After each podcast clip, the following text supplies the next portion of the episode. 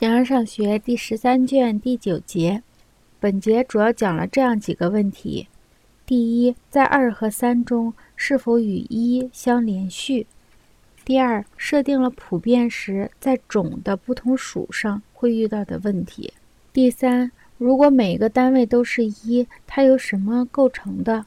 第四，数目是无限的还是有限的？第五，点的问题，点是从什么而来的？这全部的问题使数目和大小不可能分离存在，他们的问题出在他们的假设就是错的，不从从不确定的预设很难说出正确的话。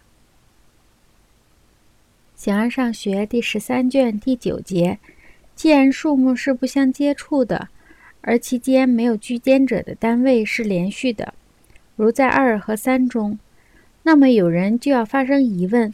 它是否与一自相连续呢？并且在连续的数目中，到底是二还是二之中的某一个单位在先？后于数目的那些种，即直线、平面、立体，也遇到同样的困难。有些人把它们从大和小的形式中制作出来，例如从长和短制造出线，从宽和窄制作出面，从高和低制作出体。这些都是大和小的形式。至于相应于一的时点或者本源，不同的人看法也不相同。人人都可见到，在这里有举不胜举的不可能性，虚构与全部的完满理性相反对，因为其结果这些形式是不相互连属的，除非把这些本源结合起来，这样宽和窄就是长和短。如若这样。那么平面就是直线，立体就是平面了。此外，对于角、图形以及诸如此类的东西，应如何解释呢？对于数目的种种观点，也遇到同样的问题。这些都是大小的属性，但大小却不由此构成，正如线不由直和曲，立体不由光滑和粗糙构成一样。这些人也共同遇到了，当人们设定了普遍时。在种的不同属上所遇到的问题，在动物中的是动物自身呢，还是与动物自身不同的另一种动物？唐时普遍不是分离存在的，这并不会造成困难。然而，正如那些主张者所说，一和数目是分离的，问题就难以解决了。如果能把不可能称作不容易的话，当一个人思想在二中的。或总的来说，在数目中的一的时候，他所思想的是某种自身呢，还是别的其他什么？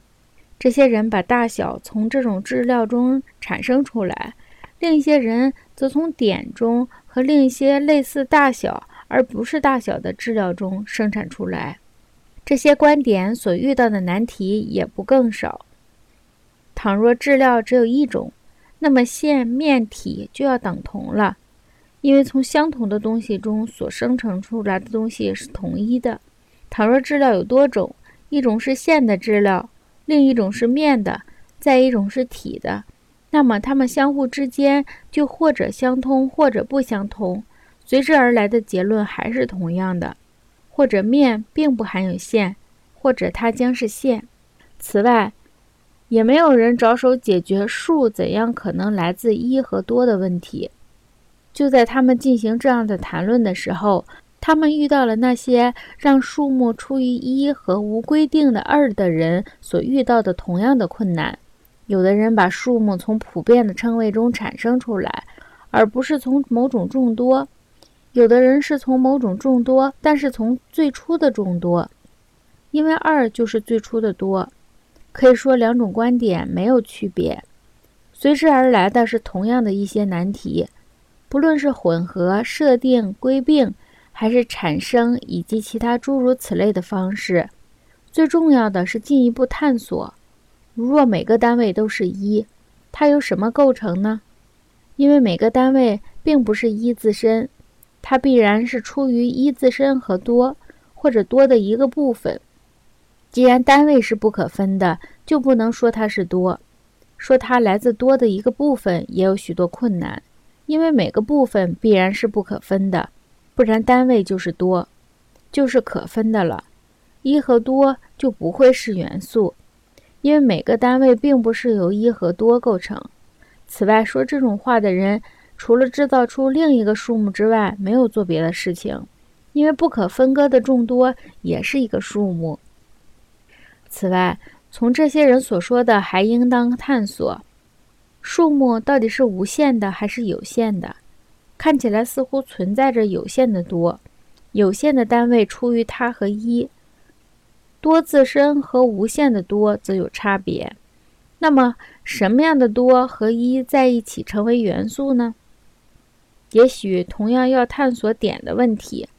人们把它当作元素，而从每一个制造出大小来。这当然不是一，而是点。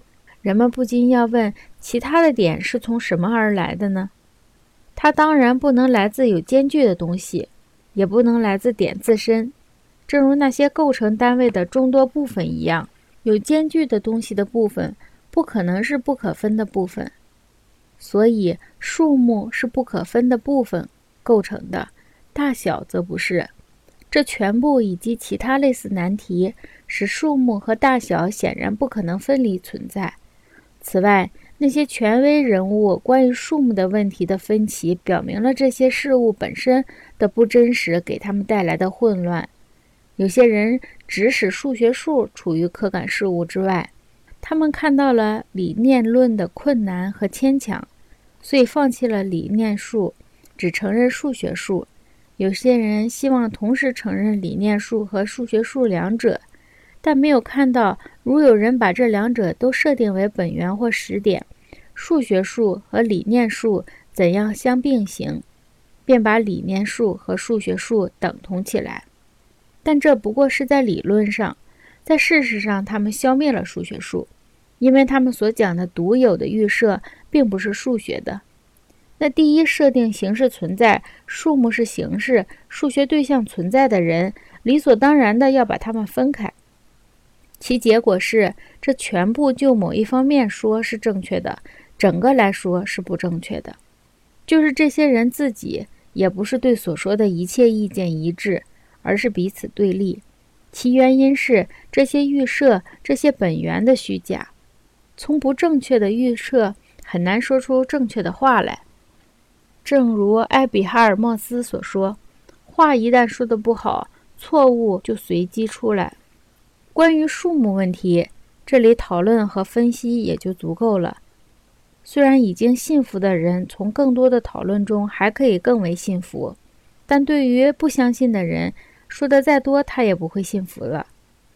关于最初本源、最初原因和元素，只讨论可感实体的那些人提出的意见，有一些在物理学中已经说过了，有一些现在还排不上议程。至于那些关于可感实体之外其他实体所提出的意见，需要在已说的这些之后加以考察。由于有一些人说这些实体就是理念和数目。而它的元素，也就是存在物的元素或本源，所以应该研究他们说的是什么以及怎样说的。那些只承认数以及数学数的人，留在以后讨论。对于那些关于理念的说法，要对其方式以及有关他们的疑难同时加以考察。他们不但把理念当作普遍实体，同时还把它们当作分离存在的和个别的。前面已经讨论过，这些说法是不可能的。那些说普遍是实体的人，之所以把两者归并在一起，是由于他们不把可感觉的东西当作实体。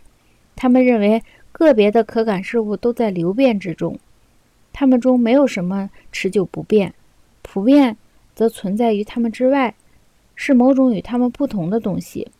正如我们前面所说，这种观点是由苏格拉底。通过定义而提出来的，不过他并没有把普遍和个别相分离，使它们不分离是对的。事情很明显，离开了普遍就不可能获得科学知识。